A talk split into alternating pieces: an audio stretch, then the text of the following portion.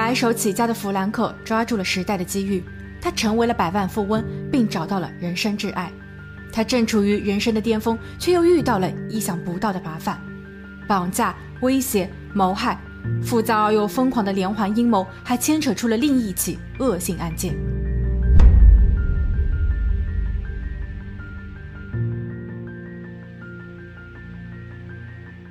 Hello， 大家好，我是鬼灵异。一九九五年五月二十七日，佛罗里达州的一名警员在距离迈阿密市区几英里的一个林子里发现了一辆黄色的兰博基尼，车子的挡风玻璃上贴有一张金沙滩标签。警员疑惑，富人区的豪车为什么会出现在这？莫非这是一起盗车案？出于职业的敏感，他将信息汇报给了迈阿密金沙滩警署。金沙滩警署在了解情况后，调阅了车主的信息。当系统显示车主的名字叫弗兰克时，警员的情绪立刻紧张了起来。因为早在三天前，五月二十四日，弗兰克的好友兼邻居朱蒂曾报案称，三十三岁的弗兰克和其二十三岁的女友克里斯蒂娜失踪了。两人原本计划着在二十四日下午出发去巴哈马度假，弗兰克在那里购置了一套公寓和私人游艇。他们还要求管家届时过来帮忙打理金沙滩的别墅，但在二十四日早上八点，当管家抵达时，弗兰克和其女友已经外出。蹊跷的是，他们竟然还把狗狗留在了家中，这种事情从未发生，因为他们去到哪儿都会把狗狗带上。而那一天，狗狗的情绪也很不稳定，它咬坏了一些家具，地板上还有一些便便，似乎他们有一段时间没有遛狗了。管家担心是否发生了什么意外，所以他跑去朱蒂家寻求帮助。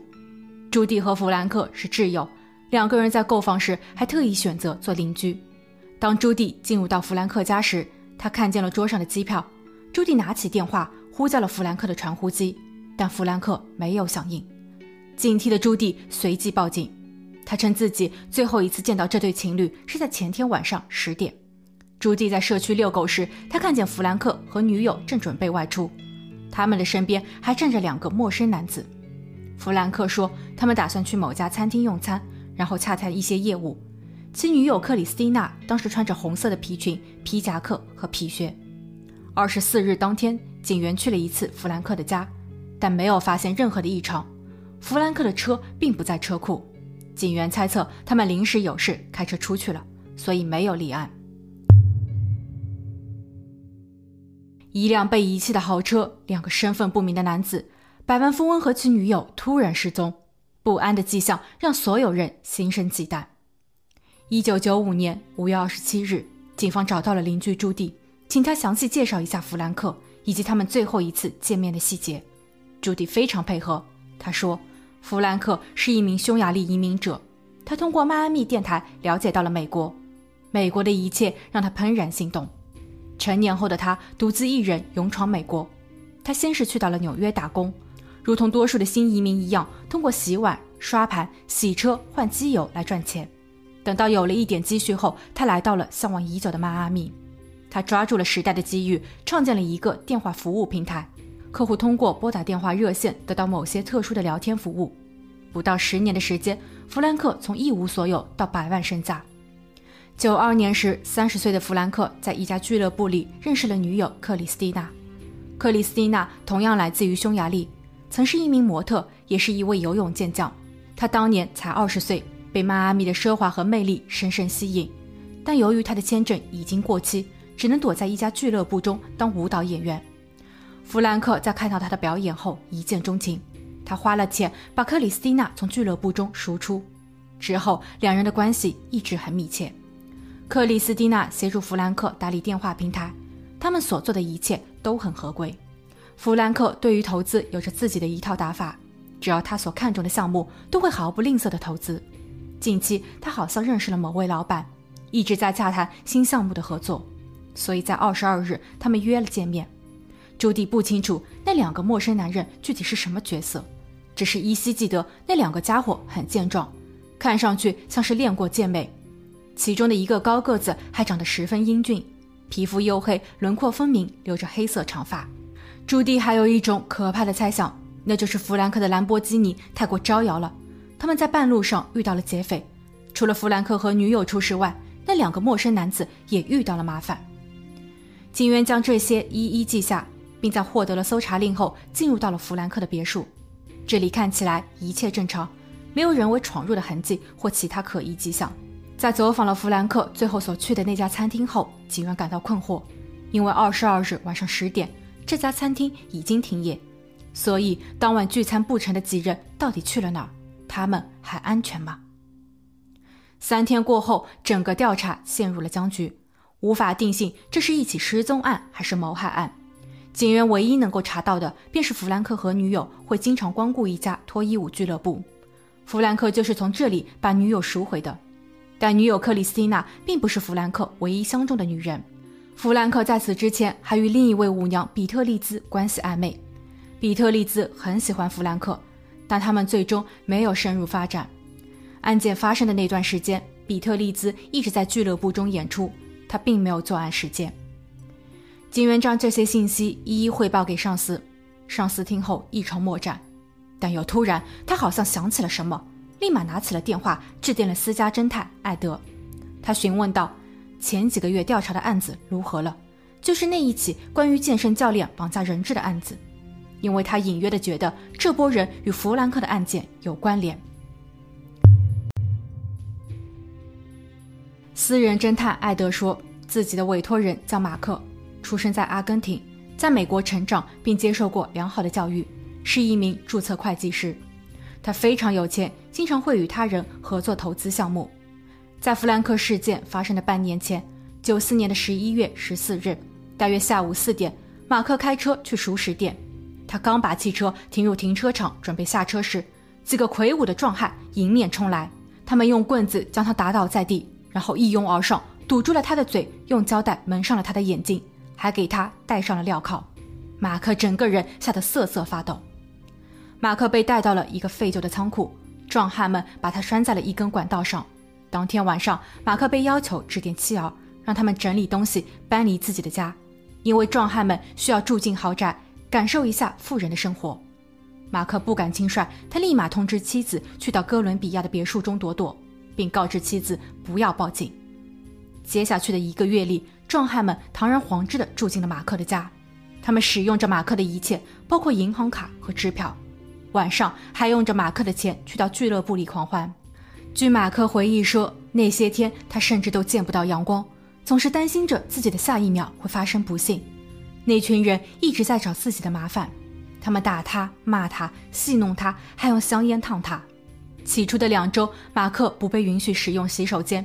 他的身上臭气熏天，他们不给自己食物，无奈下马克只能吃粪便。到了后两周，壮汉们的游戏开始升级，他们饶有兴致地和自己玩起了俄罗斯轮盘赌，将一颗子弹放进左轮手枪，对着自己扣动了扳机，自己被吓得屁滚尿流，他们则愈加兴奋。被关的日子里，这群人让马克转让资产数十次，并通过网络授权把自己在瑞士和开曼群岛的资产赠与他们。大约在十二月十日，他们开始给马克灌酒，包括伏特加等烈酒。十二月十五日清晨，马克更是在被蒙住双眼的情况下被迫签署了多份财产转让协议。马克一开始不同意，那群人便开始要挟他，说要把他的妻子抓来，然后当着马克的面玩弄他的老婆。在马克签署完所有的文件后，他们给马克吃了一碗馄饨，喝了一杯掺有安眠药的烈酒，说是让他吃饱喝足好上路。不久后，壮汉们把马克塞进了他自己的丰田越野车，马克的意识在药性的作用下逐渐消退。下一秒，马克被大火烫醒，求生欲让他拼命地爬出车外，但那群壮汉并没有远离自己，他们开着另一辆车对着马克撞了过来，从马克的身上碾压过去，马克又一次晕厥了。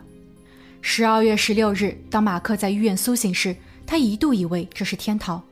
马克告诉在场的每一个人自己是被绑架的，绑匪要撕票，但没有人相信他。医护人员告诉马克，他发生了严重的车祸，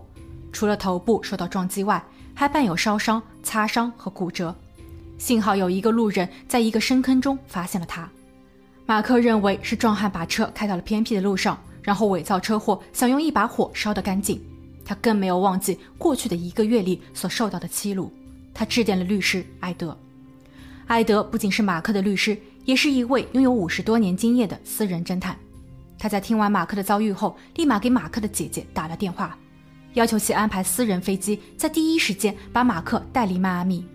幸好艾德处理及时，因为就在马克被转移的两小时后，壮汉们察觉了异样，他们赶往了医院准备灭口。艾德建议马克报警，马克拒绝了，他非常害怕，不仅怕那一群人会再次找来，更是担心自己的不堪被曝光。他想要证据确凿后一击命中。艾德很快就帮马克追查到了嫌疑人，他们都来自于太阳健身房，是这里的健身教练，但暗地里却做着各种非法买卖，包括打劫、富商、非法交易等。健身房的负责人叫丹尼尔，是这一次绑架的策划者，落实计划的是亚德里安和约翰梅斯。亚德里安负责绑架和看管人质，约翰梅斯负责财务转账，他也是健身房的出资人，拥有注册会计师资格证。侦探艾德假扮商人去找过约翰梅斯，那一天他正巧在开会，他的助理将艾德带到了休息室。艾德在休息室里的垃圾桶里发现了一些被丢弃的文件，他将这些藏在了衣服里，然后带出了健身房。后经查看，这些资料是关于马克资产的分配，总共分给了十一人。艾德将名单给到了马克，再次提议要立马报警。马克反而提出了放弃指控，因为这一群人中有一个熟悉的名字——乔治。马克向艾德坦白了一个不为人知的秘密，简单的来说，自己在一九九一年时与绑匪嫌疑人之一的乔治开展商业合作，但合作的内容并不光彩，涉嫌了保险欺诈。马克在合作时也并不坦诚，骗走了合伙人乔治二十万美金。乔治当时非常生气，无奈于自己不懂财务，所以暂时没有办法修理马克。马克担心如果自己报案，乔治会因此翻出旧账。艾德尝试劝说马克，他被骗走的现金和资产超过一百二十万美元，还有一份价值两百万美元的人寿保险单，这并不是一笔小数目。关键的是太阳健身房的行为太肮脏了，如果不将他们绳之以法，恐怕未来还会有更多的人受牵连。马克则表示自己再考虑考虑。在侦探艾德叙述完整个事件后，警署立马开始对太阳健身房开展了调查。他们在数据库中将健身房中的人员信息一一调阅，打印照片后找到了邻居朱棣。朱棣立马就认出了当晚在弗兰克家门口出现的那两个男子，丹尼尔和亚德里安。丹尼尔一九九一年因为经营虚假贷款被捕入狱，一九九三年出狱后担任太阳健身房经理一职。身高六尺二的他身材魁梧，口才出众。不久后，丹尼尔就利用了他的权利，在健身房中成立了小团体，自称太阳健身帮。他们平日里经常会打劫勒索。亚德里安是丹尼尔的得意门生，二十八岁的他十分勇猛。丹尼尔把自己和他比喻成蝙蝠侠和罗宾。他们的主要活动包括了弗兰克和其女友经常去到的那家脱衣舞俱乐部。但蹊跷的是，警方并没有查到这群团伙与弗兰克失踪案之间的直接联系。关押马克的那个仓库中空无一人，弗兰克和女友的银行卡账户也没有任何转账记录。一九九五年六月二日，距离弗兰克失踪十天，在警员的劝说下，首位被害人马克同意指控。他飞回了迈阿密，配合警方做了笔录，警方因此有了逮捕太阳健身帮的理由。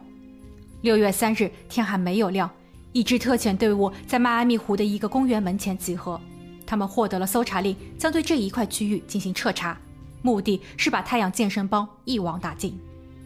行动中，警方在帮派头目丹尼尔的女友公寓里发现了大量的违禁品以及赃物，包括弗兰克女友的红色皮外套。丹尼尔的女友表示，这些都是丹尼尔暂放在这里的。而丹尼尔的得意门生亚德里安因为其公寓里找到了弗兰克夫妇的名片以及多个可疑的作案工具，他家的浴室中还检测出了卢米诺反应，所以警方直接将其抓捕。可惜头目丹尼尔不知去向，不过当务之急是尽快要撬开帮派成员的嘴，让他们交代弗兰克和其女友的下落。在四十八个小时高强度的审讯下，帮派成员纷纷招供，但他们仅仅承认马克案件，包括案件的起因是因为帮派缺钱。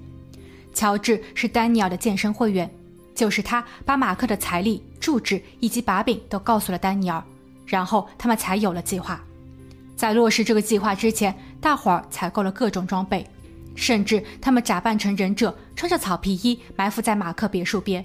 后来因为各种外界的影响，例如在行动中有车经过，大灯照到了他们，所以他们先后总共失败了七次。最终的第八次他们成功了，这群人终于过起了纸醉金迷的生活，他们毫无顾虑的挥霍和享乐。至于弗兰克和其女友陈元君表示，丹妮确实有抱怨过，最近从马克这抢到的钱已经快用完了，他需要锁定下一个猎物，但他们并没有接到老板的任何指令。也许只有得意门生亚德里安知道，他是老板的心腹。亚德里安在接受审讯时一开始拒不配合，但四十八小时过后，当所有的帮派成员都把责任尽可能地推到他的头上时，他再也顶不住压力，承认了自己协助丹尼尔绑架勒索马克，以及谋害了弗兰克及其女友克里斯蒂娜。给亚德里安提供线索的是俱乐部里的一位舞娘，而这位舞娘不是别人，这是警员之前所了解到的那位与弗兰克玩着暧昧关系的比特利兹。亚德里安告诉弗兰克，自己手头有一个全新的投资项目，前景无限。在五月二十二日，亚德里安和老板丹尼约着弗兰克洽谈业务，在场的还有弗兰克的女友克里斯蒂娜。当然，老板丹尼很早就知道约定的餐厅会在那天提前关门。当四个人抵达后，亚德里安便提出到自己的公寓小聚，弗兰克和其女友毫无戒心地同意了。亚德里安住在一栋两层楼的联排公寓中，弗兰克和他走在前面，他们先行进屋。一进屋后，亚德里安便拿出了小刀进行威胁，弗兰克朝着二楼跑去，他想要躲进卫生间然后报警，亚德里安紧追不舍。弗兰克的女友见状尖叫了起来，她准备前往帮助男友，但却被丹尼尔一把拉住。丹尼尔给她注射了事先准备好的镇定剂，一针下去后没有立马见效，于是他又打了第二针、第三针。而二楼亚德里安在与弗兰克的打斗中将弗兰克掐死了，无奈的他们只能寄希望于从弗兰克的女友这获得银行卡密码，但他们没有想到此时的女友也已经奄奄一息，丹尼尔给他注入了太多的镇定剂。对于丹尼尔和亚德里安来说，这一次行动失败了，他们最终一无所获，现在他们还需要把所有的后事处理干净。丹尼尔找来了一位朋友，他曾在佛罗里达惩教所当过狱警，也曾拿过太阳健身帮的福利。这位朋友教他们如何一步步隐藏真相。由于此处太过恶心，省略一千字。不过可以说个细节，当时的亚德里安外出采购了电锯，后来因为在处理克里斯蒂娜时，电锯被头发缠绕发生了故障，亚德里安竟然把工具清洗后还送回了店内退了货，后来他直接换了把斧子。最后所有的碎片焖煮后被装入了五十加仑的大桶中。丹尼尔的朋友把兰博基尼开到了荒郊野外后丢弃，但万万没有想到这辆太过招眼的车还是让他们惹祸上身。警员询问大桶到底藏在了哪里，丹尼尔现在在何处，亚德里安说他并不清楚。警员于是准备从丹尼尔的女友这寻找突破口。丹尼尔的女友也是一位舞娘，姿色出众，在一九九零年时还入围过罗马尼亚小姐的决赛。她移居美国后曾做过模特，也曾接拍过封面杂志，但这一些都没有她在俱乐部中跳一支特殊的舞来钱快，而丹尼尔正是她的金主。丹尼尔对于这位舞娘非常的好，还送给她宝马汽车。丹尼尔曾告诉舞娘自己在中情局做特工，为政府办事，在执行一项秘密的行动，其他的该女友绝口不提。警方提出可以为丹尼尔的女友申请豁免协议，该女友才开始松口。一九九五年六月八日，在迈阿密当地警局、F B I、 美国暴力犯罪工作组以及佛罗里达州检察官办公室的四方合作下，他们终于在巴哈马找到了丹尼尔，并成功将其抓捕。面对所有的人证，丹尼尔提出了认罪协议，他愿意交代大桶的具体位置，但要求免除死刑。警方答应了，他们在距离兰博基尼不到三英里的地方找到了大桶，但令人发指的是，桶内只有躯干部分，脸部、指纹以及牙齿都不在里面，所以无法确认这就是弗兰克和克里斯蒂娜。狡猾的丹尼尔还在玩阴招，当局终止与丹尼尔的一切协议，不久后，执法部门收到了一通匿名电话，匿名者说自己发现了该案件的一些重要部位。最终经法医确认，这正是被害者弗兰克和克里斯蒂娜。一九九六年十月，丹尼尔被指控四十六项罪名。当被提问到，如果仅仅是因为钱，那一晚约上弗兰克一人就够了，为什么还要带上其女友？丹尼尔则表示，弗兰克虽然很富裕，但他是一位合法居民，没有逃税、漏税或者是违法行为，所以丹尼尔抓不到他的任何把柄，只能利用了他的挚爱。但谁知道在慌乱中失了手。太阳健身房的其他成员，包括助理亚德利安、出资人约翰梅斯、会员乔治等，均在后期被起诉。一九九八年二月，在弗兰克和克里斯蒂娜遇害近三年后，案件的相关人员全部被送上了法庭。这是一九九八年以来迈阿密戴德县发生的最为轰动的事件，也是庭审时间最长、费用投资最多的刑事案件，先后涉及了一千两百多个证据、九十八位证人，被告人数多达十一人。头目丹尼尔被判两项一级谋害罪，他在听到死刑的判决后落下了眼泪，他说他会上诉，目前他仍被关押在死囚犯牢狱中。佛罗里达州州长表示，一旦他用尽了上诉资格，他会签署执行令，通过注射进行处决。主要作案人亚德里安同样被处两项死刑。根据法院内部人士爆料，他在得知结果后，像傻瓜一样朝着身后的朋友做了一个鬼脸。二零一七年，因为政策变动，他的刑罚更改为无期徒刑。出资健身房的约翰梅斯被判五十六年。二零零四年时，他在监狱中离世。太阳健身房的其他人员也均有量刑。这个案件在二零一三年被拍成了电影《痛苦与收获》。对于幸存者马克来说，他的正义得到了伸张，但他个人因为医疗保险欺诈案被捕入狱，他需要在联邦监狱中服刑两年，并支付 十三点七万美元的赔偿。马克对此表示，整个案件有了完美的结局，但对于自己来说，始终是一场灾难。被害人弗兰克的姐姐和母亲根据法律条文继承了弗兰克的巨额遗产，这个疯狂的故事终于落幕了。好了，今天的案件就讲到这，我们下期见。